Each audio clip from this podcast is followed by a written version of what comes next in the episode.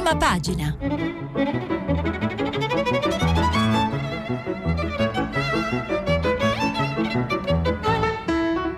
Questa settimana i giornali sono letti e commentati da Angela Mauro, inviata speciale dell'AFPost. Per intervenire telefonate al numero verde 800 050 333, sms e whatsapp anche vocali al numero 335 5634 296. Buongiorno, oggi è 21 marzo, è ufficialmente entrata la primavera anche se in realtà per essere precisi l'equinozio quest'anno è caduto ieri, però il punto è che forse non ce ne siamo accorti dal nostro confino in casa, anche perché magari siamo più colpiti dal fatto che 21 marzo e oggi è esattamente un mese dall'inizio dell'epidemia epidemia di coronavirus in Italia, dal primo caso riscontrato a Codogno, infatti io inizio da qui la rassegna stampa di oggi, dalle parole che il sindaco di Codogno pronuncia in, parlando con inviata di, eh, del Corriere a a Codogno, Giussi Fasano. Eh, il titolo è Ci hanno lasciati soli, la scelta più difficile è stata chiudere il cimitero. Il sindaco sposta la mascherina sulla testa e fuma una sigaretta davanti all'ingresso del centro operativo comunale. Quella sera ero rimasto fuori a bere qualcosa con un mio consigliere, ricorda. A mezzanotte e un quarto arriva una chiamata dal prefetto. Avevamo appena avuto il caso del Frecciarossa deragliato e siccome anche quella volta era stato lui a chiamarmi alle 6 del mattino, ho pensato in automatico non sarà successo qualcos'altro sul treno treno e invece sento che mi dice volevo avvisarla che abbiamo un paziente contagiato da coronavirus all'ospedale di Codogno e vabbè da quel momento in poi niente è stato più lo stesso. Era la notte tra il 21 e il 22 febbraio, la prima di tante passate a dormire quasi zero, a gestire l'emergenza peggiore di sempre. Francesco Passerini rimette a posto la mascherina e dice che sì, capisco che da ora in poi la parola Codogno sarà associata alla parola Covid, ma vorrei che fossero notati anche i comportamenti comportamenti responsabili della mia comunità e di tutte le comunità della prima zona rossa. Siamo stati i primi, appunto, abbiamo metabolizzato le privazioni antivirus e forse è anche per quello che facciamo meno fatica a seguire i divieti arrivati dopo per tutti. Quel che sappiamo è che oggi i dati sui contagi ci fanno ben sperare. E l'articolo da Codogno sul Corriere della Sera eh, continua appunto da quella, quella che è stata la prima zona rossa in Italia, il primo allarme, l'inizio di tutto tutto e oggi siamo esattamente un mese da quel momento e l'allarme non si può dire che eh, sia cessato soprattutto al nord e naturalmente di questo parlano i giornali oggi. Noi cominciamo dalle nuove misure decise dal governo anche perché su queste misure, su questi nuovi divieti ci sono eh, degli scontri in corso sia con le regioni che non sono soddisfatte, le regioni più interessate, sia con l'opposizione di centrodestra. Andiamo a vedere parla, mm, partendo dal Corriere della Sera più morti scontro sui divieti, il governo chiude solo i parchi, ecco la, la, la, cosa che viene più contestata è il fatto che a, a fronte di tanti uh, annunci, uh, perché ne abbiamo parlato anche ieri, nei giorni scorsi si è parlato di uh, ridurre l'orario di supermercati, chiudere i parchi, mettere l'esercito ovunque, di fatto ieri è stato deciso, eh, peraltro dal Ministero della Salute, un dispositivo eh, deciso lì al Ministero, non a livello di Palazzo Chigi, di chiudere soltanto i parchi e di... Um, eh, diciamo eh, garantire soltanto spostamenti circoscritti, maggiori accertamenti. A Roma, come sapete, eh, è stato disposto, eh, titola il messaggero in cronaca di Roma, virus posti di blocco in tutta la città, chiuse le spiagge perché appunto, come ha spiegato ieri la sindaca Virginia Raggi in tv, c'è l'allarme appunto sul weekend, il tempo è bello, gita fuori porta, la tentazione è forte, non si potrà fare.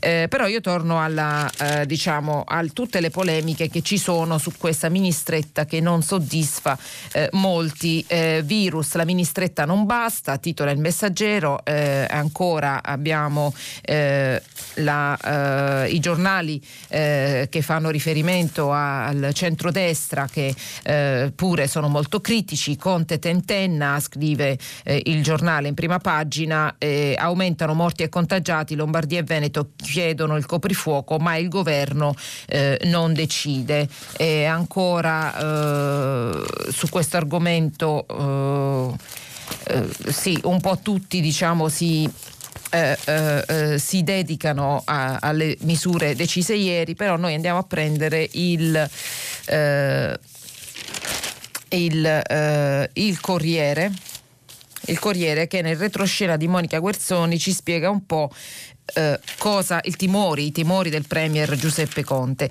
Altro che mini stretta su parchi e weekend al mare, fosse stato per lui, sconvolto dagli oltre 4.000 morti assillato notte e giorno dal modello cinese, chiudere tutto, chiudere tutto, Roberto Speranza avrebbe messo la sua firma sotto un provvedimento ben più rigido, ma la linea di Palazzo Chigi è procedere con prudenza e gradualità per scongiurare tensioni sociali e non esasperare gli animi dei cittadini. Attenzione, è il monito di Conte ai ministri, non possiamo rischiare di alterare ulteriormente la tenuta emotiva del Paese. Nei prossimi giorni, anche su suggerimento del Quirinale, il governo coprirà con qualche norma in più la limitazione delle libertà individuali. Però appunto per, o- per ora eh, eh, è stato deciso appunto solo di eh, vietare i parchi, consentire le corsette solo intorno a casa, lasciare comunque aperti i supermercati. La verità, eh, giornale di Maurizio Belpietro, titola altro che ridurre gli orari, supermercati aperti sempre. Le voci sulle chiusure anticipate fanno scattare la corsa al carrello, bisogna evitare gli affollamenti, allora sia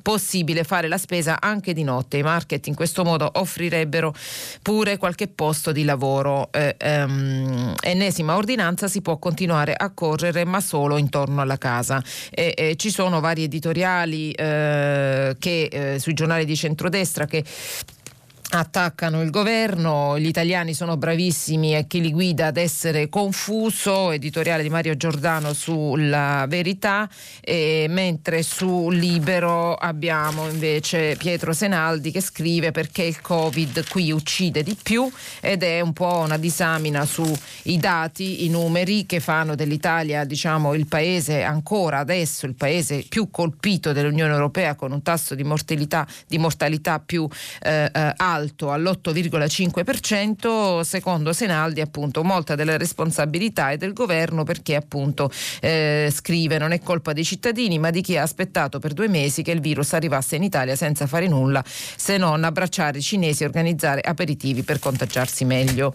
Eh, continuiamo sempre sui temi che riguardano le scelte governative, le polemiche interne e poi passeremo invece alla pagina europea che eh, come più o meno sempre in questi giorni è molto importante e oggi ancora ancora di più perché è successo un fatto storico di cui forse avrete sentito parlare ieri eh, sui TG, eh, però prima finiamo la pagina italiana e eh, andiamo sul messaggero dove troviamo l'editoriale di Carlo Nordio eh, titola, intitolato Il governo abbia più coraggio, no all'anarchia delle regioni. Andiamo a leggere come era prevedibile il governo si accinge ad una stretta ulteriore anche se temiamo ancora una volta insufficiente, tanto che le regioni più interessate cominciano ad adottare provvedimenti più severi, ma lo fanno in ordine sparso. Le indecisioni del governo stanno producendo pericolose spinte centrifughe all'insegna del fai da te e di una frammentazione che rischia di essere anarchia, al punto che perfino il Lombardo-Veneto e quanta retorica si è fatta su questa entità territoriale non si muove in maniera uniforme, come se non fosse stata proprio la caotica gestione della Lombardia a provocare quella slavina del contagio che oggi sembra purtroppo difficile da arrestare. Ma se del governo è doveroso eh, ricordare le colpe, è giusto ammetterne alcune attenuanti, quantomeno per il ruolo che deve assolvere in quanto espressione dello Stato. La colpa principale, scrive Nordio sul messaggero, è stata quella di non aver capito in tempo cosa stesse accadendo. E andiamo a guardare velocemente, velocemente quali sono, secondo eh, Nordio, le colpe, le attenuanti per il governo. Dunque, sicuramente la, la prima colpa, scrive, è... Ehm, eh, di eh, aver eh, diciamo, sottovalutato l'emergenza all'inizio, anche se l'emergenza impone la sospensione di ogni polemica, scrive Nordio, non possiamo dimenticare gli errori iniziali, i provvedimenti sono stati frammentari e diluiti con quella progressività sempre tardiva. poi vado avanti a salti, la seconda colpa, scrive, risiede nella genericità dei provvedimenti che ha creato non solo un esodo massiccio e improvviso, ma anche una incertezza interpretativa, fonte dei comportamenti più disparati elaborati così le prescrizioni viziate da espressioni mal definite sono evaporate nell'ambiguità. Per fare un esempio, se si stabilisce il divieto di uscire di casa salvo necessità e nel contempo si consente l'apertura di tabaccherie, edicole, negozi di elettronica, non si capisce se sia lecito recarvisi solo per acquistare francobolli quotidiani e ricambi di smartphone, tutti articoli sicuramente necessari, oppure per giocare all'otto, comprare una rivista di moda o munirsi di un videogioco. Lo stesso vale, valeva per l'attività motoria consentita entro limiti quantomeno fumosi, con la conseguenza dei parchi che parchi e sentieri sono stati invasi anche per allegre scampagnate. Tutto questo avrà tra l'altro un costo quando le decine di migliaia di denunciati andranno a processo con le valanghe di eccezioni difensive, buona parte delle quali fondate. Nordio poi continua però eh, con le attenuanti per il governo. La prima scrive che la nostra imprevidenza è stata ampiamente superata dal resto dell'Occidente perché appunto gli altri paesi si sono mossi, si stanno ancora muovendo in, in, in ritardo.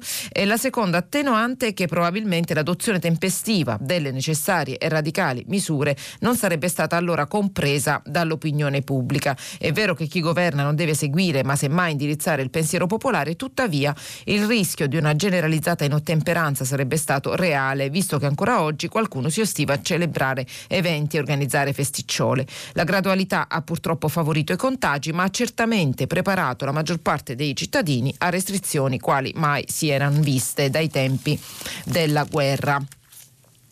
E anche su Repubblica, editoriale di eh, Claudio Tito sulla necessità di garantire un eh, maggiore coordinamento eh, tra eh, le misure che eh, vengono adottate e decise dal governo. Quello sciame impazzito, il titolo del commento di Claudio Tito su Repubblica, nel corso di una crisi senza precedenti alcune istituzioni non sembrano in grado di cogliere fino in fondo il dovere di una gestione unitaria. Eppure quasi banale, in un'emergenza tanto drammatica, il semplice coordinamento di provvedimenti e misure andrebbe andrebbe considerato una condizio sine qua non. Stiamo invece assistendo ad una corsa solitaria di molte regioni, ad una specie di maratona anarchica dettata nel migliore dei casi dalla paura, nel peggiore dalla continua e affannosa ricerca del consenso e dei voti. La critica appunto in questo caso è alle regioni. E, e parlando di eh, eh, regioni e di ciò che viene organizzato sul territorio italiano, si è parlato molto, ecco, nei, ieri ne abbiamo parlato. Nei giorni scorsi anche de, dell'uso oh, di un uso maggiore dell'esercito nei controlli nei controlli a tappeto o comunque nei controlli sul territorio. Eh, su questo argomento andiamo a prendere la stampa che eh, dedica il titolo di apertura comunque alla Lombardia, dove uno su tre muore in ospedale. La Lombardia, come sapete, purtroppo resta l'epicentro di questa, di questa tragedia. E quanto all'esercito, dicevo, ecco, c'è articolo di Francesco Grignetti, il Viminale alza la guardia, in strada 200.000 uomini contro chi infrange i divieti. Ecco però, proprio sull'uso dell'esercito si esercitano, scusate il bisticcio di parole, eh, diverse penne su diversi giornali. Sempre sulla stampa Marcello Sorgi, eh, Sorgi dedica il suo editoriale a, eh, all'uso delle forze armate in questa emergenza. Il titolo è Il rischio di usare l'esercito. Andiamo a leggere una parte scandita dal quotidiano terribile ritmo dei numeri di contagiati, guariti e morti, 627 nella sola giornata di ieri, l'emergenza coronavirus va avanti somministrando a tutti, sani, ammalati, famiglie degli uni e degli altri, una dose crescente di ansia. Razionalizzando non ci sarebbe ragione di allarmarsi più del dovuto, il 70% dei casi è concentrato in cinque regioni, Lombardia in assoluto la più colpita, Piemonte, Veneto, Emilia-Romagna e Marche. Il resto del paese è da considerarsi sotto controllo controllo grazie alle misure restrittive decise dieci giorni fa dal governo, che al momento, oltre a soccorrere i cittadini delle zone più afflitte dal virus e con il sistema sanitario in affanno, ha un obiettivo irrinunciabile, evitare a qualsiasi costo che l'epidemia si propaghi da Roma in giù.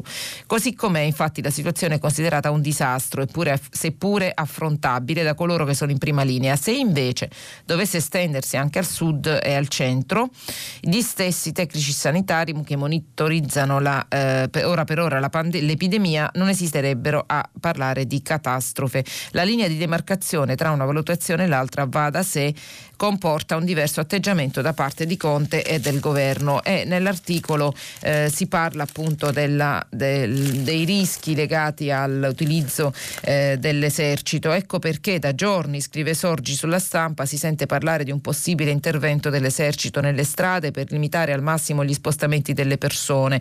Eh, lo invocano i governatori di Lombardia, Campania, Sicilia, eh, a Milano un centinaio di militari dell'operazione Strade Sicure sono stati autorizzati dal prefetto a riconvertirsi, il presidente Fontana ha protestato perché li considera insufficienti.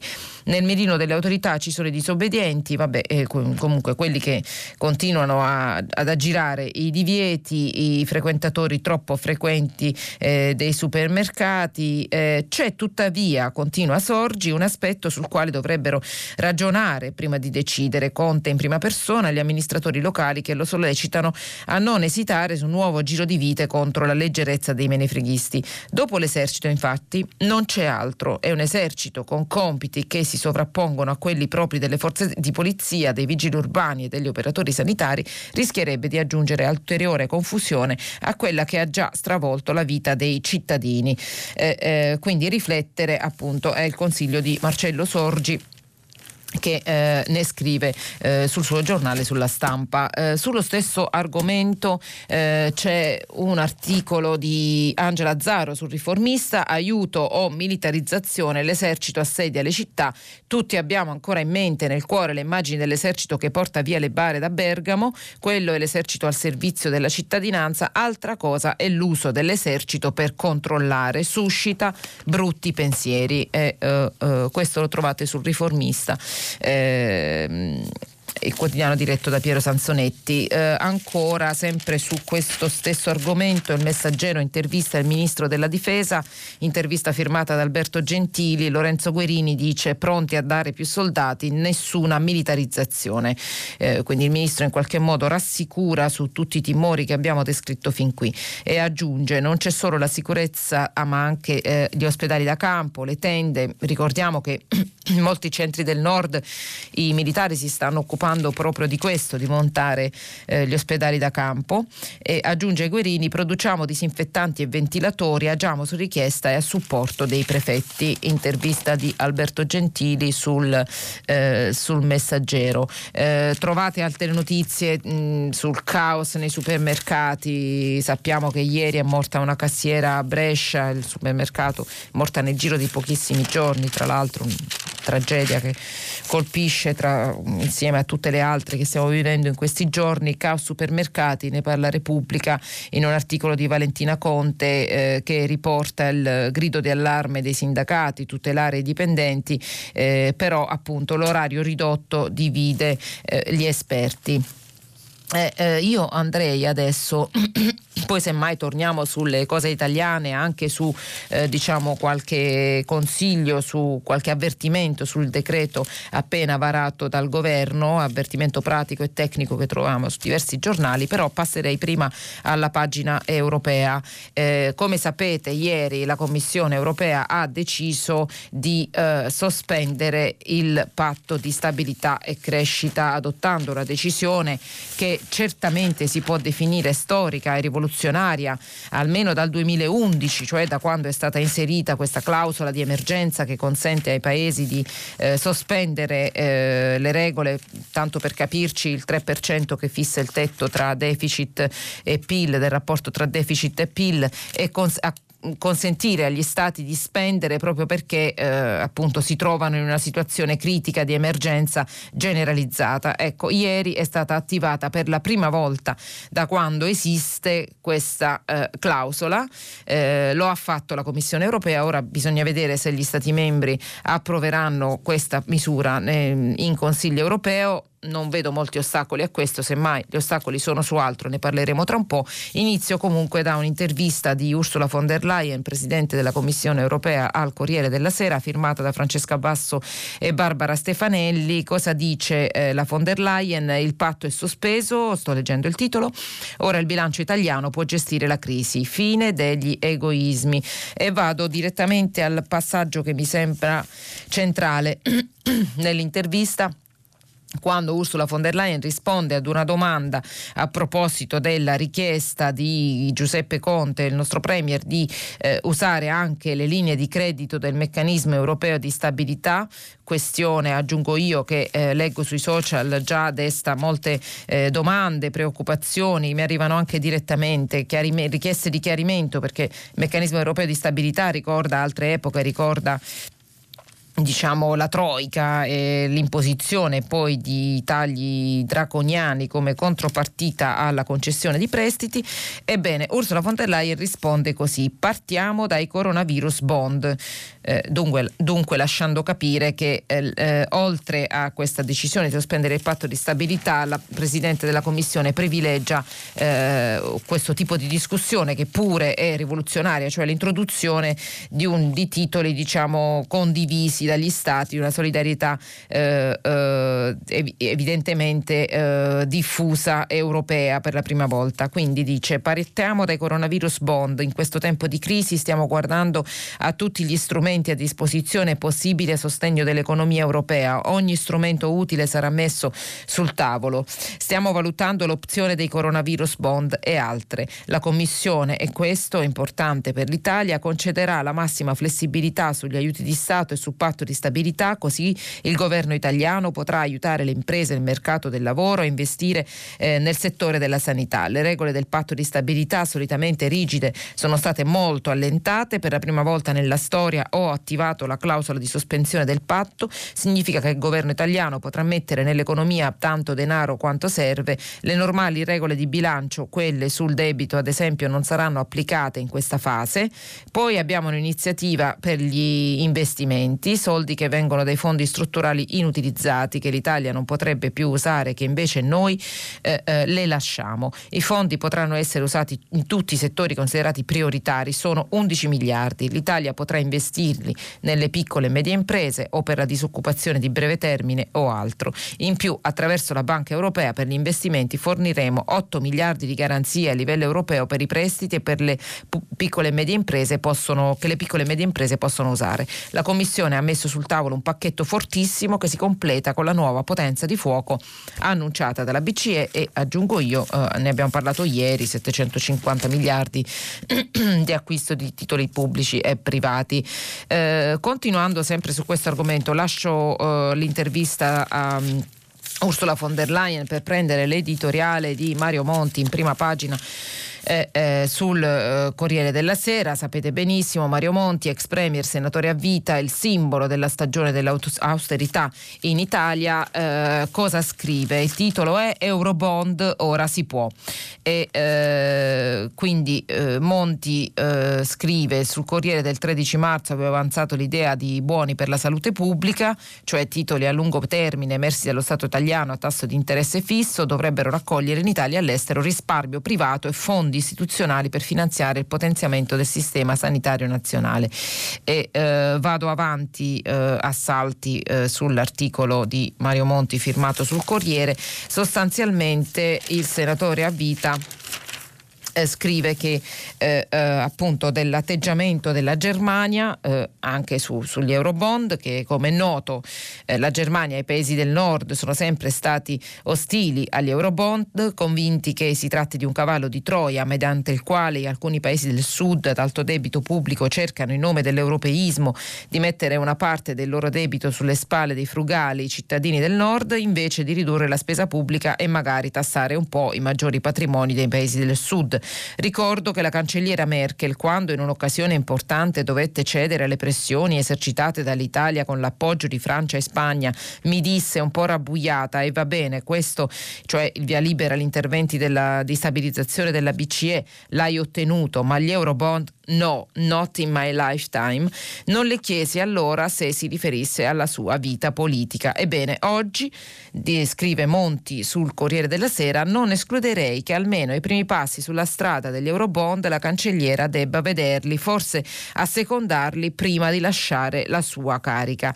E il commento continua elencando un po' i motivi per cui adesso eh, gli Eurobond potrebbero essere più mh, digeribili anche per i tedeschi tedeschi che appunto hanno sempre coltivato un, grandi timori, eh, per dir poco, eh, rispetto a questo strumento, perché insomma il costo politico è minore, scrive Monti, mh, in quanto anche la Germania è coinvolta e ci sono state aperture in questo senso eh, anche eh, eh, tra i tedeschi, dirigenti tedeschi, per esempio la mh, tedesca Schnabel del comitato esecutivo eh, della PCE e, e, poi anche perché eh, conviene anche a loro, eh, non si getterebbe alle ortiche come un po' oh, per volta sta accadendo eh, la BCE, cioè eh, scrive forse i tedeschi devono scegliere tra far nascere gli eurobond oppure lasciar morire la BCE perché il ragionamento di Monti che vi riassumo se rimaniamo soltanto con l'intervento della BCE si snatura proprio il ruolo della Banca Centrale Europea se non viene acco- a- a- accompagnato da altri strumenti proprio di, eh, che, che rendano l'Unione più forte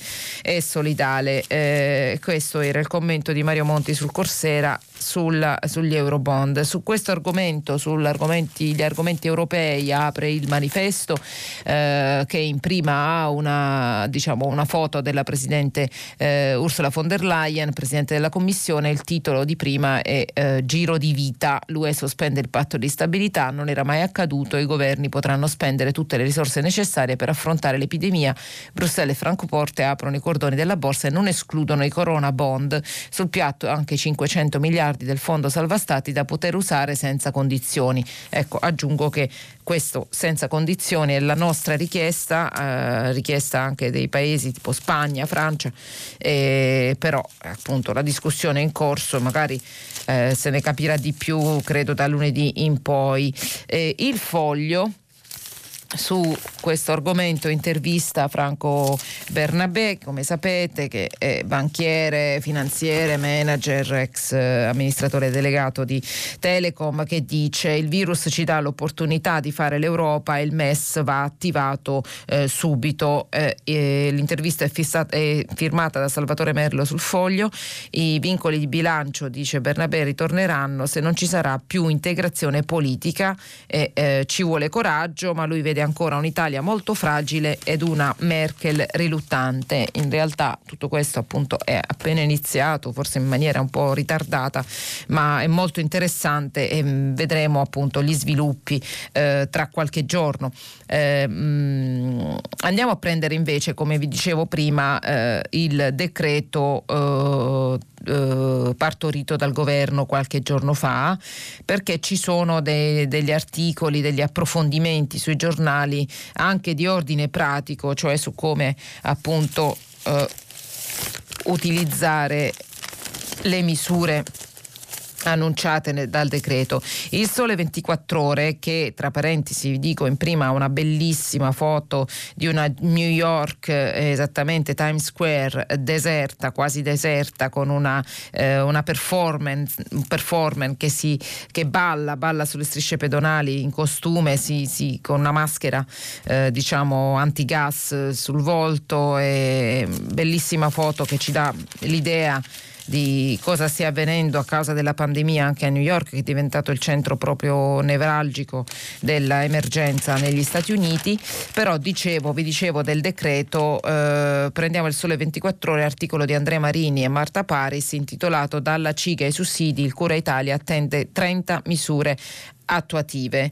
Eh, le Camere puntano alla conversione entro il primo maggio, ma intanto c'è una corsa contro il tempo per rendere efficaci le norme a sostegno di sanità, lavoro e eh, imprese. Eh, quindi senza queste eh, misure attuative eh, il decreto mh, diciamo, non, non, non, produce i suoi effetti evidentemente. Eh, il Sole scrive anche, fa notare che è in arrivo la circolare dell'Inps con le indicazioni sui congedi parentali e bonus baby babysitter.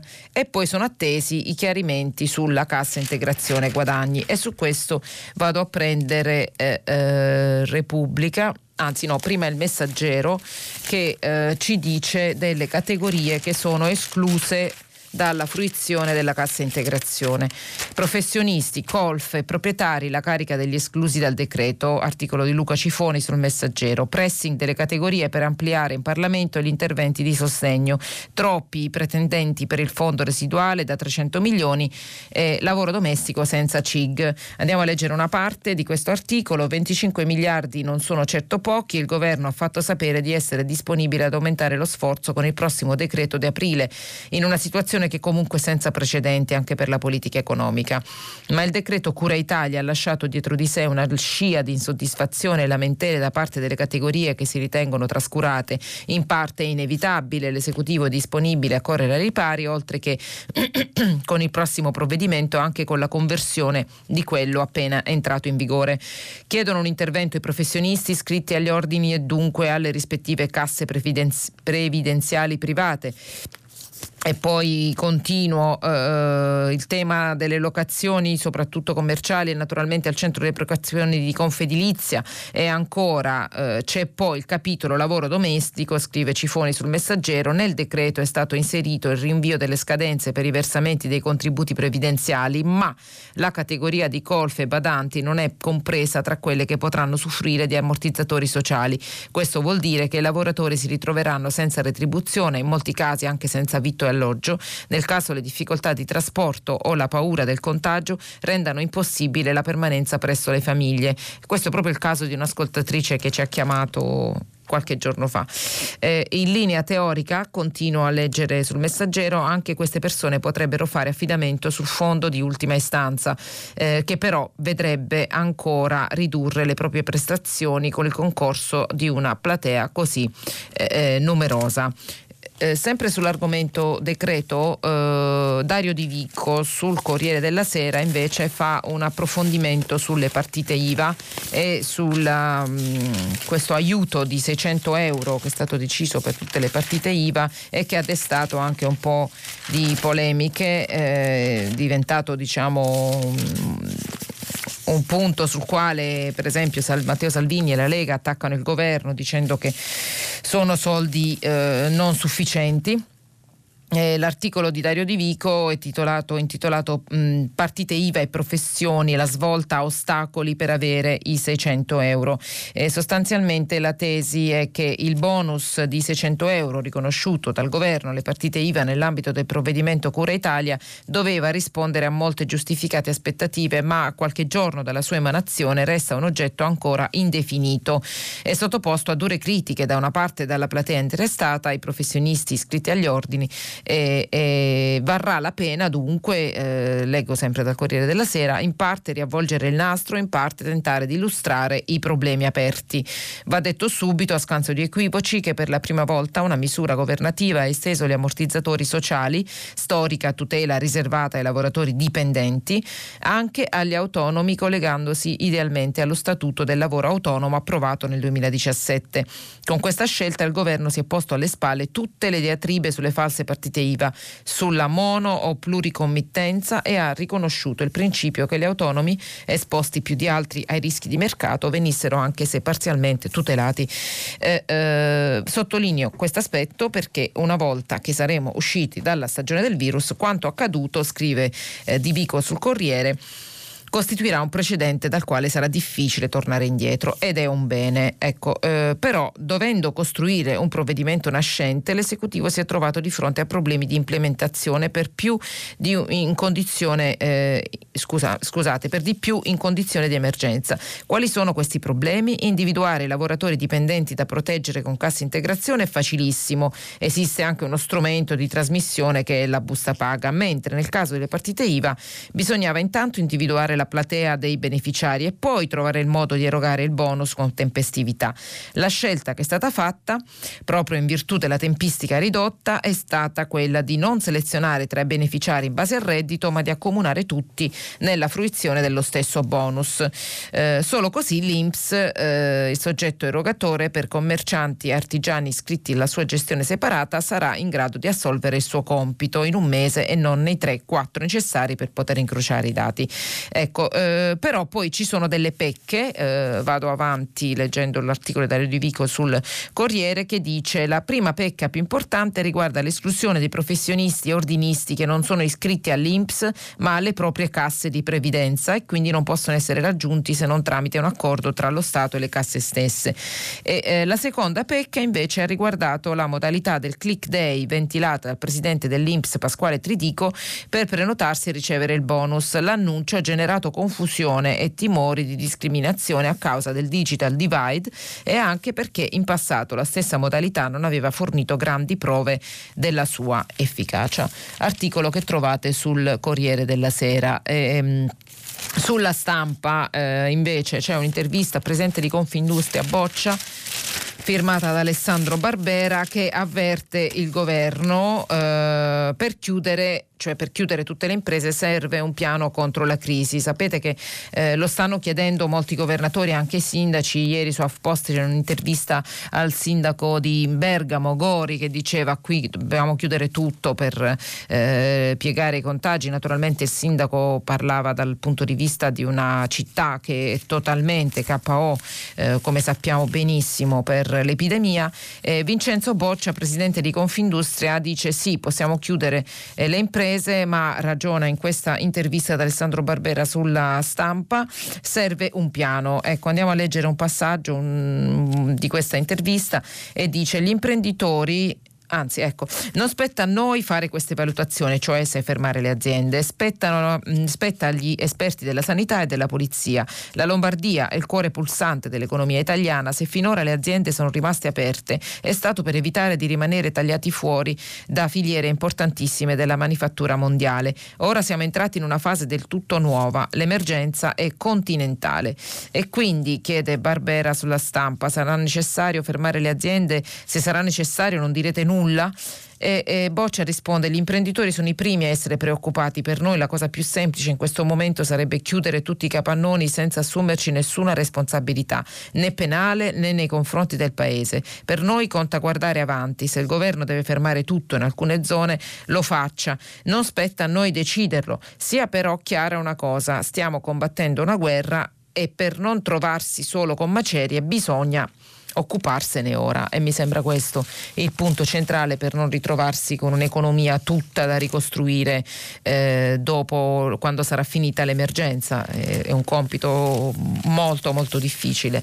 E, dunque apriamo una parentesi su Roma e sul Lazio perché come sapete eh, comincia a scattare un certo allarme anche da queste parti Prendiamo il messaggero eh, che ci racconta, c'era un po' per la verità già ieri sui giornali, il caso di Fondi eh, dove eh, si trova in provincia di Latina, dove si trova uno dei mercati ortofrutticoli più grandi d'Europa. Ebbene, come avrete sicuramente sentito, Fondi è diventato zona rossa, mercato nella zona rossa, titola il messaggero in questo articolo di Giovanni del, Ghia- del Giaccio, spunta il checkpoint per i tir, controlli sui mezzi che caricano la merce, code di chilometri chilometri, il eh, sindaco dice era necessario, eh, dopo che sono stati scoperti diversi casi. Eh, eh bloccati altri ingressi, una signora prova a entrare, voglio fare la spesa, lì costa meno ovviamente anche lì c'è chi prova a eh, infrangere i, i divieti, eh, questo continua a succedere un po' ovunque.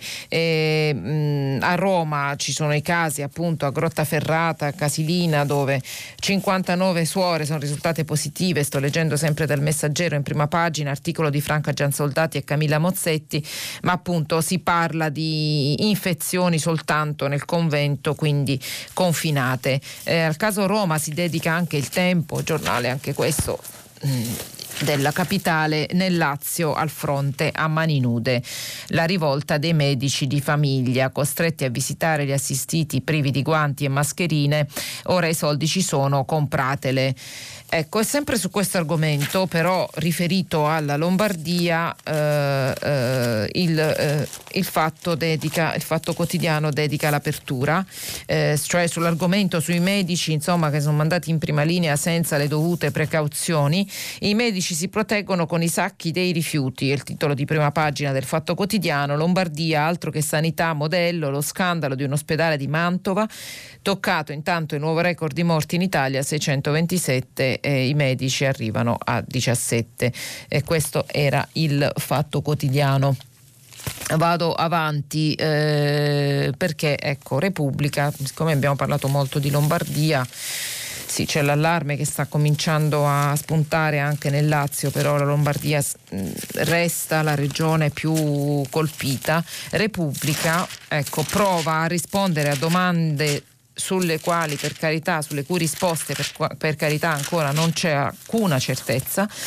Però c'è un articolo di Giampaolo Visetti eh, su Repubblica che si intitola Perché si muore in Lombardia e parla di smog, impianti di aereazione, test tardivi, il rebus che divide gli scienziati. Eh, nell'articolo c'è l'opinione di Roberto Cosentini, primario a Bergamo, che dice una mortalità così solo un mese fa era impensabile, forse va studiato il passaggio degli infetti tra pronto soccorso e terapie intensive.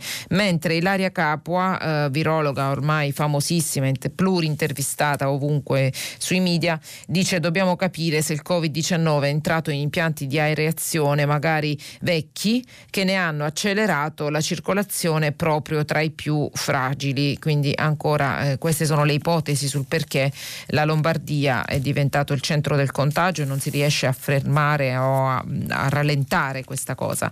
E lo trovate su eh, Repubblica e su Repubblica anche c'è un altro articolo sul perché, eh, in questo caso si prova a rispondere al perché al, in Italia eh, eh, ci sono più casi che in tutta Europa con una mortalità alta e, e sarebbe il motivo, scrive Repubblica, perché in Italia almeno due ceppi del virus, l'epidemia è partita da più punti, non esiste un solo paziente zero, l'analisi dei genomi ha svelato che il Covid-19 è entrato sia dalla Cina che dalla Germania.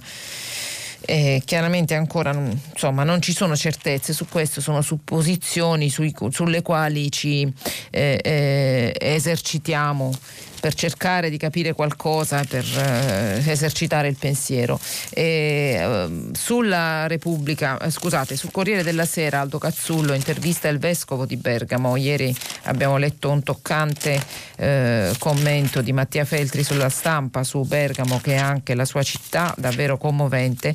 E oggi Aldo Cazzullo sul Corriere della Sera intervista Monsignor Francesco Beschi, che è il, il, scusate, il, vescovo di Bergamo, che dice tutti avranno il funerale, figli e medici, benedite, benedite i morenti. La città sta rispondendo, molti imprenditori sostengono gli ospedali e le nostre parrocchie sono vicine alle famiglie. È un'intervista a tutta pagina sull'emergenza sanitaria a Bergamo e la trovate sul Corriere della Sera. Invece eh, sulla stampa Quirico Ecco, qui eh, Domenico Quirico, eh, inviato di guerra, oggi si dedica a allo stile di vita insomma, che stiamo adottando, le abitudini, quello che facciamo noi italiani in questa diciamo, mm, eh, reclusione forzata in casa e scrive no, non va tutto bene, vedo appesi a balconi e finestre cartelli con la scritta perentoria andrà tutto bene, addobbata di soli sfavillanti e fiori variopinti disegnati dalla mano di bambini. Vedo appesi a balconi e finestre, eh, eh, scusate si ripete... Mh, mm, dentro. Ecco, allora fissata scattano in città e paesi le note di canzoni, inni, bric e brac musicali in cui ognuno cerca di far rumore come nei riti primitivi per spaventare gli spiriti maligni dalla malattia della morte. E nelle immagini televisive perfino gli anziani si affacciano alle finestre e mimano penosamente il rito e penso ai giorni neanche troppo lontani in cui si rassicurava con scientifico cinismo ripetendo che per uccidere questo virus anagraficamente giudizioso sceglieva soltanto i vegliardi. Provo fastidio fastidio, sì, il fastidio che nasce da ciò che è inopportuno, da un annaspare impudico. E so di non essere il solo. Questi riti di riscossa collettiva che la tragedia ha innescato erano forse accettabili nei primi giorni, quando ci sfuggivano i contorni numerici del disastro, intendo non economico ma umano.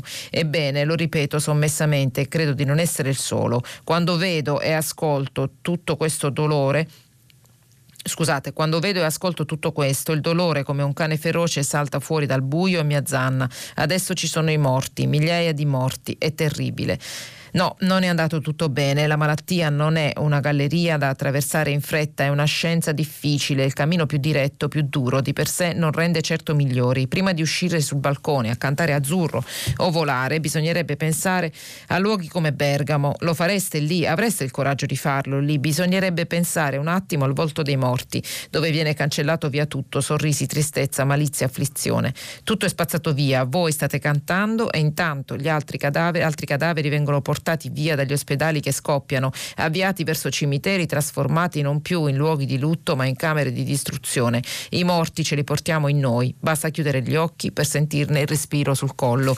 E, eh, l'articolo continua, non ho le- tempo di leggervelo tutto, però mi sembra una chiara critica a chi canta e balla sul balcone ed è una richiesta dolorosa di, di silenzio e rispetto per i morti. Ci sentiamo dopo per il filo diretto. Eccoci ritrovati, vado a leggere un messaggio di Moreno di Ancona, ma perché qualcuno non dice a Senaldi che la Lega di Salvini qualche giorno fa voleva aprire tutto a Milano e tutta la Lombardia? Eh, mi sembra un'obiezione molto azzeccata. Eh, grazie, passiamo alla prima telefonata. Pronto, buongiorno. Eh, buongiorno, mi chiamo Ignazio, telefono da Perugia e volevo dire che sotto questo diciamo, attacco di questa epidemia, le regioni hanno reagito eh, in modo sparso e non eh, proprio efficientemente.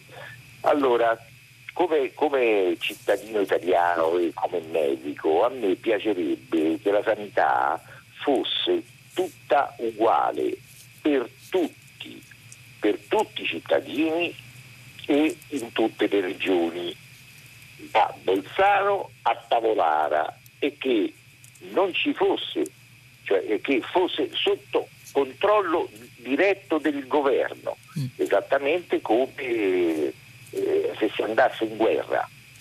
Non so se mi sono spiegato. Eh, Grazie. Grazie. Ma guardi, ehm per fare un paragone toccherà vedere come si comporteranno in Germania dove ancora stanno diciamo, valutando i vari provvedimenti, non stanno decidendo delle misure forti come in Italia. Dico questo perché in Germania anche la competenza, anzi ancora più, essendo uno Stato federale, è ancora più nelle mani delle, dei land tedeschi. Il governo centrale può fare ben poco, anche, anche decidere semplicemente la stretta che è stata decisa da noi, divieti di uscire eh, in Germania non lo possono fare. Io, mm, non lo so se questa è, eh, è l'idea che può, può, risolvere tutto. Certamente ovvierebbe al fatto che, come dice lei, ci sono stati appunto interventi in ordine sparso delle regioni e anche continuano a esserci e sotto questi interventi eh, dietro questi interventi secondo me c'è anche un spesso un gioco politico anche un po' strumentale, non ancora emerso in maniera esplicita perché chiaramente dobbiamo occuparci de, de, de, dell'emergenza quindi pensi se cominciamo a fare polemica politica esplicita però secondo me un po' c'è come se eh, le regioni diciamo a guida leghista sono quelle più chiaramente più colpite dall'emergenza più i governatori sono oggettivamente quelli più pressati per agire per fare qualcosa hanno il fiato sul collo dei cittadini questo nessuno lo mette in dubbio eh, però è anche vero che sono diciamo, di una parte politica che a sua volta ha il fiato sul collo sul governo e questo è un altro ah, diciamo, ragionamento comunque magari meno importante in questa fase ma comunque da, eh, da valutare. Io vedo un governo che agisce effettivamente eh, più sulla spinta di ciò che dicono i territori che in maniera autonoma, ferma, decisa e indipendente. Eh, invece eh, questo sarebbe opportuno cominciare a, a metterlo su come atteggiamento dello Stato centrale. Non so se eh, l'ho soddisfatta nella risposta. La ringrazio e passo alla prossima telefonata. Pronto, buongiorno. Pronto, buongiorno, sono Cristian. Eh, io chiamo perché volevo intervenire in merito appunto alle misure. Da dove chiama, gover- scusi? Da Genova. Da Genova. Uh-huh. Eh, io volevo intervenire appunto in merito alle misure del governo, che secondo me eh, continua diciamo, a sbagliare, nel senso secondo me avrebbe dovuto fare subito misure drastiche Eh, in questo modo ci sarebbe stato più garanzie che la gente le rispettasse, perché il problema è che adesso continuano a prendere misure sempre più restrittive, però su una popolazione che ormai tra virgolette è, già, è stremata dal fatto di stare già in casa da quasi un mese. E questo porterà quindi anche chi normalmente le, queste norme le rispetta a violarle più facilmente mentre secondo me se avessero fatto un provvedimento subito drastico di 15 giorni mm, sarebbe Cosa stato intende lei per drastico? Perché? Drastico secondo me dovevano chiudere tutti tranne i supermercati, le farmacie e giusto coloro che sono proprio essenziali. Eh, io l'altra volta sono uscito, ho trovato una, un ferramenta aperto, una lavanderia aperta, secondo me non sono servizi essenziali. Mm. Eh, dovevano prendere secondo me appunto misure proprio estreme per un periodo breve, eh, o comunque 15-20 giorni. In questo modo secondo me sarebbe stato un intervento più facile. Anche adesso il fatto che hanno fatto la misura restrittiva sulla, sulla corsetta che però ti dicono puoi andare sotto casa. No, dovevano dire signori non si va a fare la corsa per 20 giorni. Ecco, qui sì, forse c'è stato anche un... Poi diciamo si sono ripetuti in queste settimane gli errori di comunicazione, nel senso le fughe in avanti su cose ancora non decise in via ufficiale e poi eh, i provvedimenti ufficiali che tornano un po' indietro rispetto alla fuga in avanti. Questo c'è stato eh, diverse volte, sia con i primi decreti sulle zone rosse e sia con eh, adesso lei nominava la corsetta, si parlava di un divieto di chiusura dei parchi, divieto della corsa. Beh, eh, non è così, si può correre sotto casa. Non lo so, guardi, è difficile dire, sicuramente c'è, stato, c'è stata un po' di confusione iniziale anche su eh, cosa si può fare cosa non si può fare, questo è sicuro perché molte persone magari non hanno capito che cosa, mm, che cosa potevano fare oppure no. Eh, però io mi sentirei un po' di concordare con quanto scriveva Nordio sul messaggero che mh, mm, bisogna pensare anche al lato emotivo, a come vengono percepite queste misure in un paese paese che non è una dittatura, che è una democrazia liberale, almeno in teoria, e che comunque lo è eh, per Costituzione e quindi alla reazione dei cittadini eh, non siamo la Cina, ecco, eh, questo, su, con questo bisogna fare i conti. Io concordo con Nordio quando scrive che forse comunque una certa gradualità dei provvedimenti ha consentito eh, di non trovarci di fronte ad una ribellione di massa o comunque ad atteggiamenti diciamo scomposti, nervosi. In fondo la gente si è messa a cantare sulle, sui balconi. È vero che Quirico adesso, eh, come leggevo prima sulla stampa, mh, mm, eh, critica questa misura a fronte di 4.000 e oltre morti, misura, questa, questa, scelta, questo atteggiamento a fronte dei 4.000 e oltre morti che ci sono, però è anche un modo liberatorio, una reazione a tutto quello che sta succedendo, ci sta.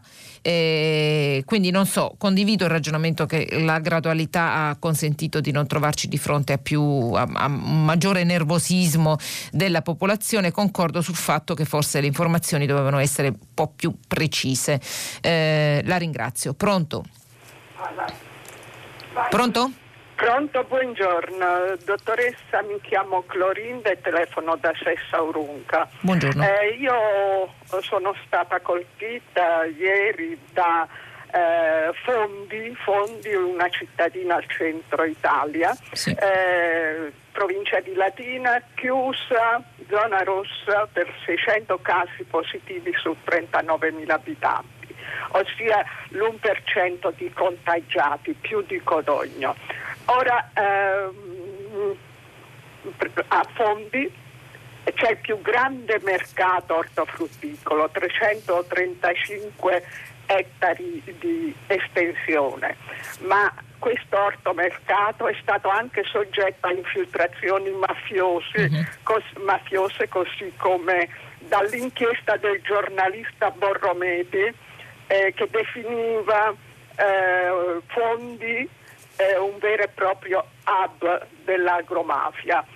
E, ehm, diciamo il 2 marzo ho letto sul Fatto Quotidiano che ancora aziende, società che erano state inquisite eh, agiscono indisturbate arresti per mafia. Allora permetta questa domanda. Mm. Oggi che è la giornata del ricordo delle vittime, mm. forse dal virus, per il virus un vaccino lo si troverà.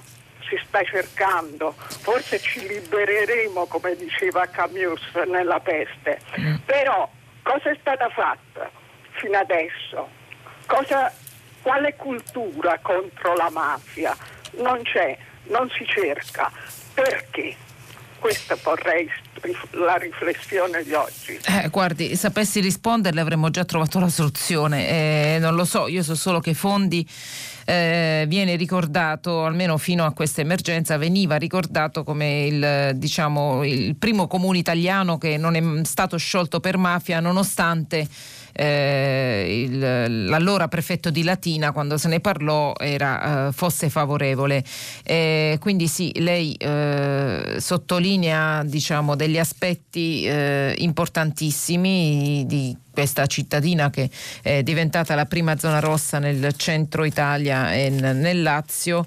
Eh, c'è la preoccupazione intorno al mercato ortofrutticolo che è uno dei più grandi di Europa e che fornisce eh, non solo Roma ma eh, altre zone del centro Italia e poi eh, rischiamo di dimenticarci, grazie per avercelo ricordato, la, l'aspetto più diciamo mh, mm, eh, negativo eh, poi ha sempre caratterizzato, ha sempre portato sulle cronache il nome di, di, di fondi di questo paese. La ringrazio e vado a leggere qualche altro messaggio. Eh, sul sito di Radio 3, messaggi che ci avete mandato al nostro numero.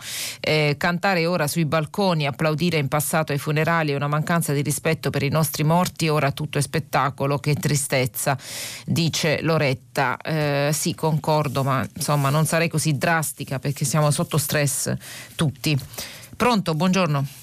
Eh, buongiorno, sono Valentina D'Asti. Eh, telefonavo proprio su questo argomento, eh, sull'articolo di Domenico Quirico della sì. Stampa, giornalista che peraltro eh, ho conosciuto eh, perché l'ho, l'ho, letto parecchio, ho visto anche le sue mostre e non, eh, non condivido eh, il suo pensiero, specialmente da lui ehm, che ha visto gli occhi dei bambini terrorizzati in tutti mm. i paesi in guerra che ha conosciuto direttamente, ehm, perché è proprio per quello. Io non credo che eh, questi eh, canti che lui definisce tribali, queste esposizioni di positività, di arcobaleni, siano in sfregio al dolore eh, dei morti per il quale certamente c'è grandissimo rispetto, ma sono fatti soprattutto, eh, e l'ho, ves- l'ho visto eh, nei post, nei centinaia di post che girano sui siti internet di bambini che si impegnano a, a, a realizzare questi arcobaleni eh, per allontanare il terrore dai loro occhi.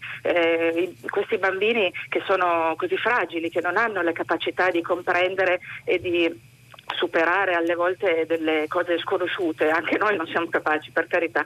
Eh, mi viene in mente il film di Benigni La vita è bella che ha ricevuto sì. consensi a, a livello mondiale eh, che proprio ci ha insegnato questo, ci ha insegnato di addirittura trasformare le realtà più eh, sconvolgenti in favole e fantasie per non deturpare il sogno che loro hanno. Esatto. Io la vedo, così, la vedo così. E io sono d'accordo con lei, se c'è una cosa che stonava un po' secondo me nell'articolo era la condanna rispetto a eh, la, la, far disegnare ai bambini l'arcobaleno per esporlo sui balconi, perché è, è una bellissima cosa, è una reazione, un modo per distrarre eh, i bambini, per magari anche cercare di eh, avvicinarli un po' alla verità, ma con una, un disegno, un, un gioco, con eh, i colori dell'arcobaleno che è bellissimo.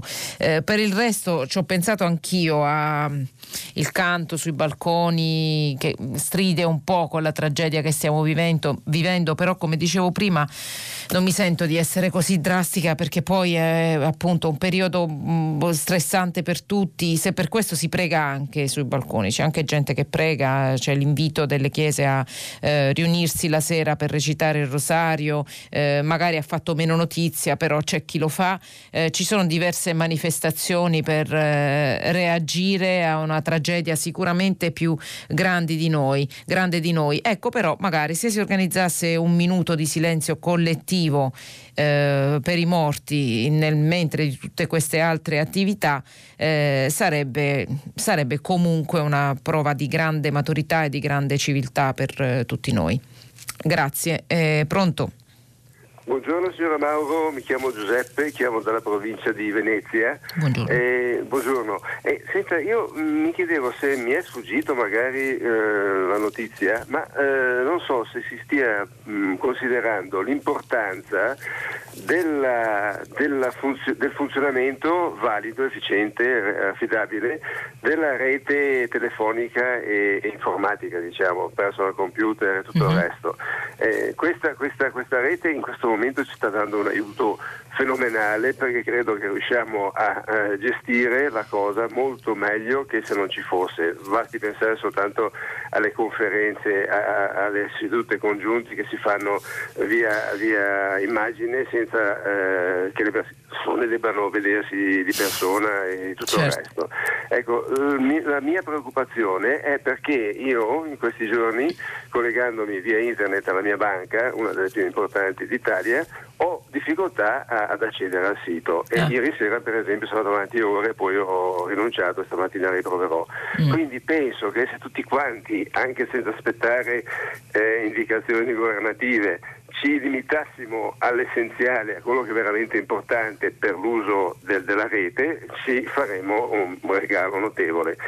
Penso soltanto a, a, alla diffusione che ha avuto recentemente Netflix, per dire, sì. dove ognuno si collega e prende il film all'ora che vuole, il film che vuole, eccetera, eccetera. Quindi o, ognuno, invece che essere in tanti che guardano N canali della televisione, sono eh, tanti che guardano 100.000 eh, spettacoli contemporaneamente, quindi penso io con l'occupazione della rete ben maggiore di quella che, che c'era una volta. grazie, eh, grazie, sì, chiarissimo e ha toccato un argomento importantissimo, ne parlavamo ieri leggendo un articolo, se non sbaglio, su Repubblica proprio su questo e su quanto sia sovraccarica la rete italiana in questi giorni di emergenza, in questo mese di emergenza. Eh, altro poi ci facciamo anche il caffè su internet, facciamo tutto lì.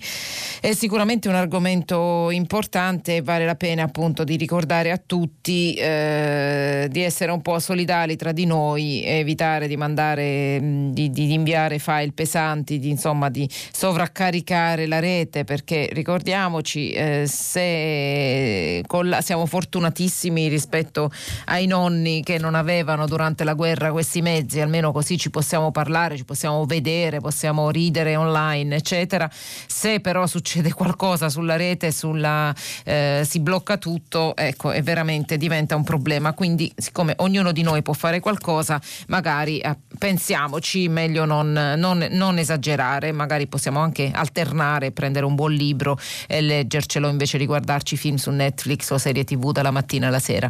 E grazie, messaggio per prima pagina, sono sulla pagina di Radio 3 tra i vostri sms, sono bergamasca, inviterei a riflettere sull'articolo sui canti sui balconi, da qui sarebbero solo un'eco grottesca nel silenzio squarciato delle, dalle sirene che forse prima del tramonto potrebbero venire per te te. Mamma mia, bruttissimo. Ok, eh, pronto, buongiorno. Eh, buongiorno, sono Roberto e chiamo da Pesaro. Sì. E io volevo fare un'osservazione così che non vorrei passasse per eh, un atteggiamento di leggerezza perché sono estremamente convinto delle misure di distanziamento sociale che dobbiamo mantenere. Però sono un po' come dire, dubbioso eh, sul, cioè io vorrei che un epidemiologo, un virologo mi spiegasse quale rischio eh, metto la mia salute e soprattutto anche quella degli altri se io faccio una camminata eh, lungo le strade di campagna dove abito, dove normalmente incontravo in mezz'ora uno o due persone, mm. adesso forse neanche quelle, e ci si saluta da un lato all'altro della strada con un cenno della mano. Nessuno.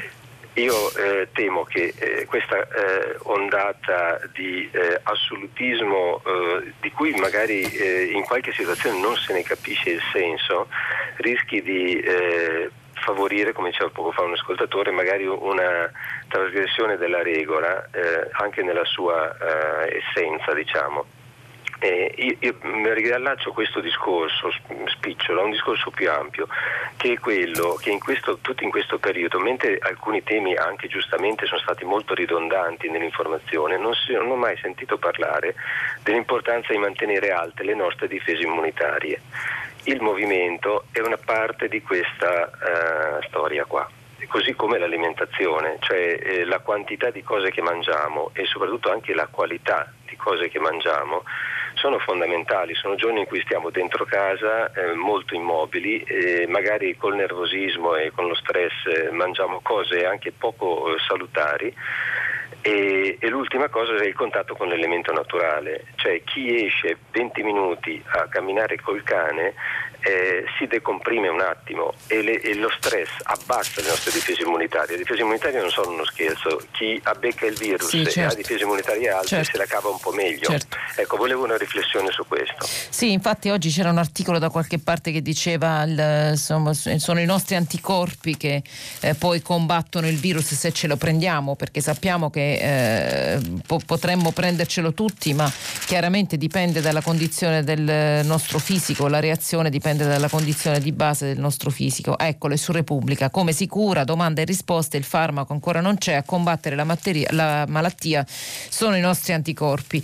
Eh, guardi, io penso che le misure più restrittive eh, sulle passeggiate, i parchi e le uscite eh, se ne parla e sono, diciamo, le hanno decise per via della gente che va al parco, però, però non rispetta eh, i, i, le distanze. Quindi quindi ci sono scampagnate, assembramenti in giro, troppa gente al parco. Io personalmente se vado al parco a correre e vedo che c'è troppa gente me ne vado, insomma è scelta. Io non penso che ci sia pericolo per lei che in campagna esce da solo eh, e si fa una passeggiata e incontra magari una o due persone così le saluta a distanza. Sicuramente no, le misure restrittive penso che siano state eh, chiamate, tra virgolette, da, dal fatto che in più posti eh, e anche in Lombardia che la regione più colpita, eh, si sono notati eh, assembramenti di persone che non si sarebbero dovuti verificare. Come al solito succede in, casi, in questi casi, poi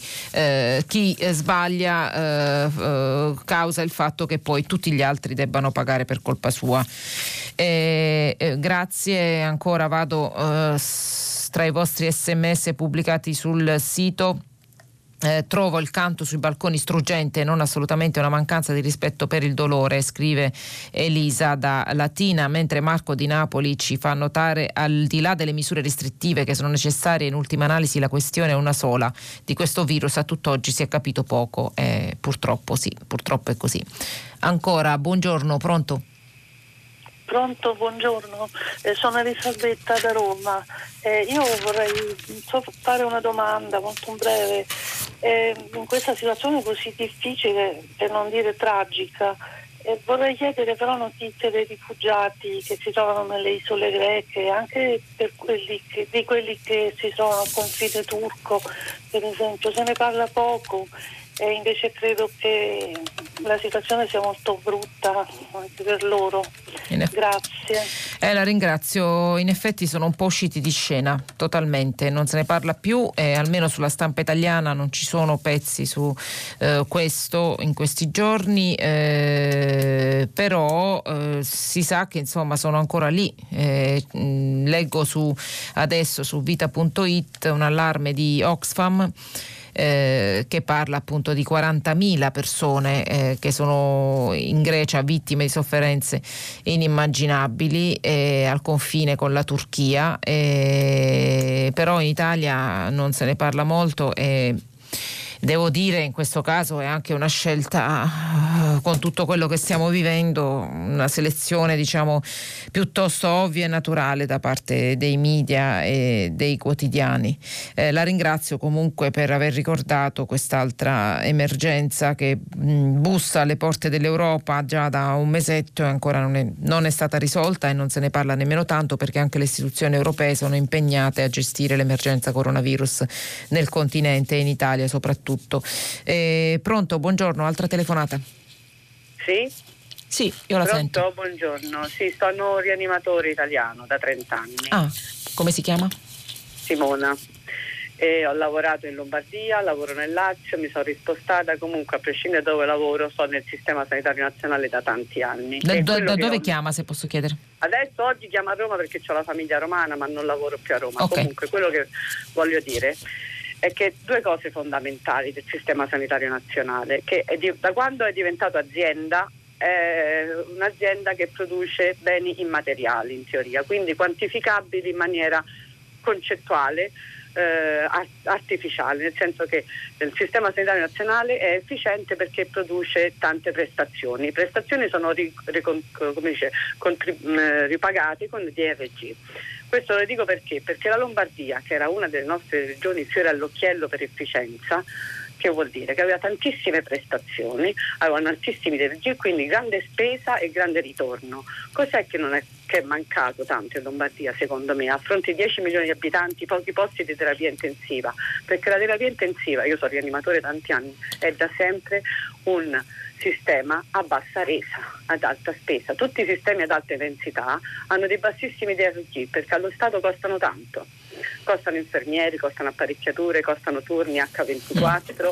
On, questa cosa è stata, questa carenza che adesso salta all'occhio perché l'emergenza è tanta, ma è una cosa che noi rianimatori sono anni che stiamo Che la vivete, certo. Noi al San Camillo, se adesso parlo del San Camillo ci ho lavorato fino a un anno fa, se lei va a vedere sul messaggero, cioè, ogni anno pazienti rimanevano ricoverati in sala operatoria per più e più giorni. Queste mm. sono notizie che sono state anche pubblicate sui giornali. Certo. Quindi quello che voglio Concordo. far capire, il problema grosso è che il nostro sistema sanitario nazionale è da anni bloccato e non è stato, diciamo, eh, i farnotre sono stati bloccati. E, e a, a scopito di adesso sì, saranno 3.000 giovani medici, ma un giovane medico rispetto a un paziente complesso, che cosa fa? No, io capisco il suo ragionamento, ne abbiamo, abbiamo, accennato a questa cosa in questi giorni e sono d'accordo con lei. Eh, quello che manca nel discorso pubblico di queste settimane è, poi, per carità, adesso siamo eh, anche al governo e chi ci governa e mh, mm, il dibattito è molto incentrato sulla cronaca che è prepotentemente tragica, diciamo così. Però quello che manca è proprio un discorso di verità sui tagli che sono stati effettuati in passato ma non solo da parte di chi ci governa, anche da parte di chi ha sempre sostenuto, non so, commentatori, esperti eh, di ogni genere, che ha sempre sostenuto la necessità di tagliare sulla sanità per far largo al privato comunque per ridurre la spesa pubblica, incurante del fatto che poi eh, si creano delle falle che in periodi di emergenza come questo sono più evidenti, ma sono delle falle che appunto chi come lei lavora nel settore conosce benissimo e eh, sulle quali lancia gridi d'allarme che poi restano inascoltati dalle autorità. Eh, sono d'accordo con lei e penso che questa, questa parte qui manchi del tutto, eh, che, che, poi chiamiamola autocritica, chiamiamola eh, più che autocritica che insomma ce ne facciamo ben poco adesso, ma pianificazione proprio sul futuro, questa parte qui eh, manca e speriamo che arrivi eh, nel momento in cui l'emergenza sarà un po' eh, passata, speriamo, speriamo presto. Eh, Comunque la ringrazio. Dice Maria Luisa da Verona, la nebbia questa mattina avvolge tutto il Veneto, peccato, non possiamo godere del clima mite di ieri, penso che avremo la pioggia, sì. Oggi del resto anche il tempo piange insieme a noi. Eh, pronto? Sì, pronto. Buongiorno. Sono, sì, buongiorno. sono Francesco da Palermo. Eh, telefono in merito a un'ordinanza fatta dalla Regione Sicilia sul, su alcune restrizioni ehm, che possono essere anche legittime, attenzione, io non è che sto dicendo che non sono legittime, ehm, che però ho fatto presente ieri a una radio privata e purtroppo diciamo, non hanno capito lo, lo, spirito della mia telefonata. Perché io non è che dico che eh, le restrizioni che sono state poste ora dal, dalla Regione Sicilia non siano adeguate oppure non, non siano legittime, questo non c'entra nulla però io dico, se c'è uno Stato che fa un decreto a livello nazionale e poi la Regione Sicilia ne fa un altro che smentisce in parte quello che sta dicendo mm. il governo nazionale, io penso che si crei molta confusione, sì. tant'è che oggi, stamattina, visto che la Regione Sicilia ha detto che domani i supermercati saranno chiusi, io dico che per me dovrebbero chiudere perché le persone che lavorano nei supermercati devono essere tutelate, per me dovrebbero chiudere, quindi è pure possibile che abbia ragione la Regione Sicilia, però Se tu dici che le, i supermercati sono chiusi, mentre lo Stato poi ti dice il giorno dopo che no, i supermercati sono aperti, si genera talmente confusione che davanti ai supermercati alle 6 del mattino a Palermo mm. c'è la ressa totale. E quello sì che è un rischio contagio, non la gente che magari va a correre da sola, io non corro la mattina, quindi non sto riprendendo il runner, mm. che va a correre la mattina da sola come un pazzo nelle strade dove non c'è nessuno proprio completamente perché le strade di Palermo sono deserte, perché non c'è nessuno, la sera è addirittura spettrale. Quindi io dico questo e ribadisco, se c'è un governo centrale che fa un'ordinanza, che fa un decreto è quello che si deve rispettare, perché se ognuno di noi, in ogni regione, ne fa uno diverso, la gente è in confusione e in questo momento di confusione noi non abbiamo bisogno, abbiamo bisogno di certezze, di sapere quello che dobbiamo fare e quello che non dobbiamo fare. Grazie io dico, eh, io la, la, ringrazio anche perché ci ha aperto un po' uno squarcio sul sud e su quanto sta avvenendo in Sicilia. E io dico che serve sicuramente quello che dice lei, maggiore coordinamento e maggiore rispetto delle autorità centrali che appunto sarebbe un atteggiamento che spazzerebbe via i dubbi che ci stanno venendo su tutte le strumentalità politiche eh, che si stanno giocando, ognuno si gioca la sua partita politica anche se adesso non è così evidente ma ce ne accorgeremo più in là eh, eh su, su questa tragedia, però dico anche come ho accennato prima che il governo dovrebbe avere più determinazione, nella, più, più più, dovrebbe essere un po' più sicuro di sé nell'attuazione delle misure, eh, dei divieti. Vedo un po' di tentennamenti, un po' di incertezza, eh, soprattutto su quest'ultima restrizione che era stata annunciata come appunto eh, una chiusura totale dei supermercati, non totale, riduzione dell'orario dei supermercati, chiusura totale dei parchi, eccetera, poi non è avvenuto. Che cosa si produce? Si produce confusione, come dice lei, ci sono le code ai supermercati a Palermo, ma leggo adesso sul televideo che le stesse code ci sono ancora oggi anche a Milano. E mm, dall'esterno dei punti vendita appunto la gente ha cominciato a mettersi in fila già dalle 6.30 questa mattina. Ecco questo, questo non dovrebbe succedere. Eh, la ringrazio. Eh, pronto? Buongiorno. Buongiorno. Sì buongiorno mi sente? io sì. Sì sono Antonio chiamo da Roma io già una settimana fa avevo chiamato per far presente il successo del modello della Corea del Sud, che è un paese democratico di popolazione abbastanza simile alla nostra, avere 50 milioni, noi siamo 60 e basta, che non si basa sul blocco, ma si basa su un uso dei, dei tamponi fatti non a tappeto, ma nei cluster delle infezioni, quindi per ogni contagiato si faceva il, il il eh, tampone a tutte le persone con cui questo eh, era stata in contatto e poi un uso della tecnologia del XXI secolo che è appunto eh, la geolocalizzazione con delle app che mettono sì. in evidenza chi è eh, positivo.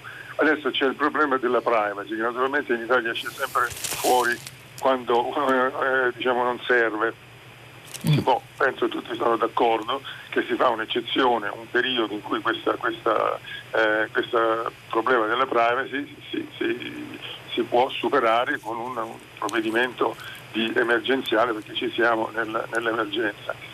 Quindi eh, sì, noi abbiamo perso così, però, eh, noi eravamo a 7.000 eh, eh, contagiati in tutti e due i paesi mm. circa dieci giorni fa loro sono arrivati a 8.000 e noi siamo a 41.000. Lei, lei sì, no, no, ma è chiarissimo, lei mi dà l'occasione eh. di eh, segnalare una intervista con eh, Repubblica del consulente del Ministero della Salute Walter Ricciardi che parla appunto del caso Corea, eh, prima non ho fatto in tempo a segnalarvela, eh, che dice appunto il modello Corea del Sud, vado a leggere in questo articolo eh, eh, firmato da Luca Fraioli eh, racconta questo consulente scientifico del Ministero della Salute che anche lui sta studiando da giorni il, il, modello Corea del Sud e dice più lo guardo più mi convinco che dobbiamo seguire la strategia adottata da Seoul. D'accordo con il ministro sto proponendo che la si adotti anche in Italia. Abbiamo già attivato un gruppo di studio per definire i dettagli e appunto parla di, eh, di, di, di ciò che diceva lei, di una app eh, che, che, appunto aiutava a segnalare, aiuta a segnalare a Seul i luoghi in cui erano stati soggetti a rischio e, e, e spiega che appunto ci stiamo lavorando, una volta risolti i problemi relativi alla privacy, penso con una legge ad hoc siamo pronti a partire perché dal punto di vista tecnologico abbiamo tutto ciò che occorre, a cominciare dagli operatori del settore, compagnie telefoniche e banche che ci hanno offerto il massimo della collaborazione. E, eh, staremo a vedere, eh, speriamo si sbrighino, se, se, se, questo davvero può portarci fuori da questo tunnel, eh, facciamolo. Pronto, buongiorno, altra telefonata? Pronto? Sì. Sì, buongiorno, mi chiamo Thomas e telefono da Bolzano. Buongiorno. Vi telefono perché eh, sto lavorando quale editore della rivista autonoma in Südtirol BZ ad un appello alla Presidenza della Repubblica Italiana, che è garante della Costituzione repubblicana in questo momento di riconosciuta emergenza tale nazionale, ad una soluzione operativa per salvare l'economia e la società italiana iniziando ad attuare finalmente la Costituzione repubblicana. Ed in particolare questa soluzione operativa ehm, riguarda i certificati di compensazione fiscale, una sorta di moneta fiscale, che attualmente in Parlamento è presente tramite due disegni di legge, uno alla Camera e uno al Senato, identici, che sono arrivati proprio il mese di febbraio nelle commissioni dedicate.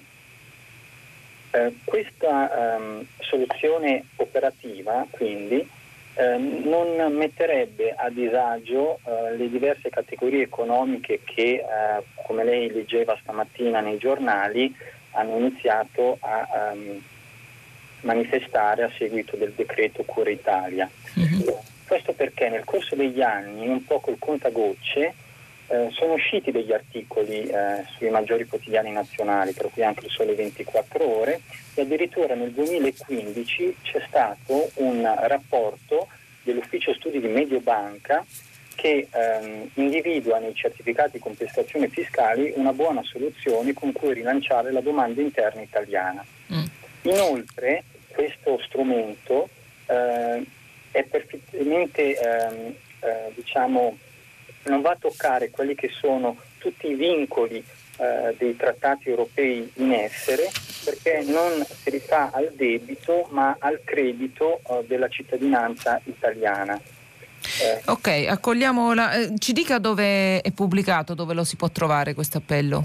Allora, eh, stiamo definendo la bozza con altre eh, persone che appunto da anni eh, ci stanno lavorando e inizialmente verrà messa appunto a disposizione in internet ehm, nel, in un sito dedicato eh, e come si diceva prima per cercare di utilizzarlo in modo responsabile eh, se con l'occasione potevo dare un riferimento anche di lettura. Certo, è quello che le sto chiedendo. Mm. Ecco, eh, che ehm, per esempio c'è un saggio del 2011 che si chiama Il più grande crimine ecco cosa è accaduto veramente alla democrazia e alla ricchezza mm. comune a vantaggio di chi, del giornalista d'inchiesta Paolo Barnard, eh, cofondatore di Report ne, a metà degli anni 90, che si può trovare nel suo sito internet paolobarnard.info.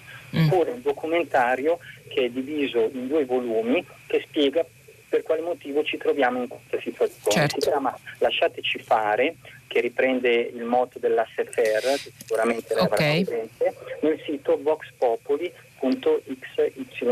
Va bene, primo, la ringrazio. Guarda, la ringrazio, non ho molto tempo perché se no non prendo un'altra telefonata, la ringrazio per tutti i riferimenti, 2011 è effettivamente l'anno a cui dobbiamo guardare per capire appunto perché ci troviamo nella situazione attuale, eh, diciamo l'anno centrale per l'austerity in Italia. Abbiamo tempo forse per un'altra telefonata brevissima o no? Sì, però deve essere molto breve. Buongiorno. Pronto, pronto sarò breve.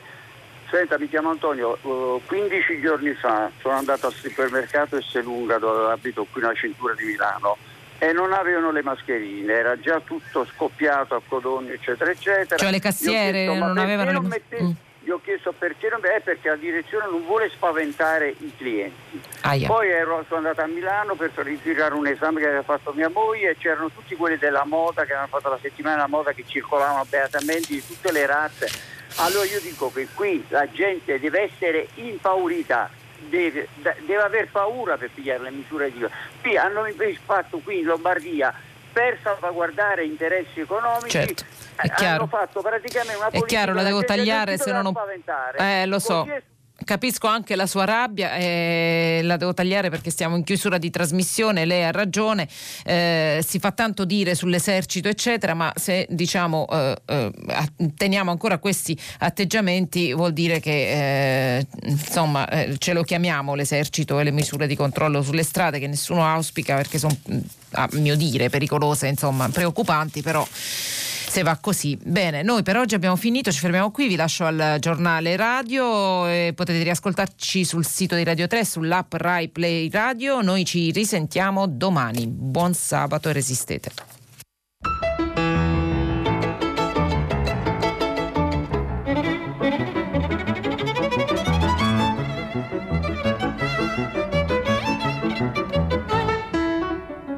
Angela Mauro, inviata speciale dell'HuffPost, ha letto e commentato i giornali di oggi. Prima pagina è un programma a cura di Cristiana Castellotti. In redazione Maria Chiara Beranec, Natascia Cerqueti, Manuel De Lucia, Cettina Flaccavento. Posta elettronica, prima pagina chiocciolarai.it. La trasmissione si può ascoltare, riascoltare e scaricare in podcast sul sito di Radio 3 e sull'applicazione Rai Play Radio.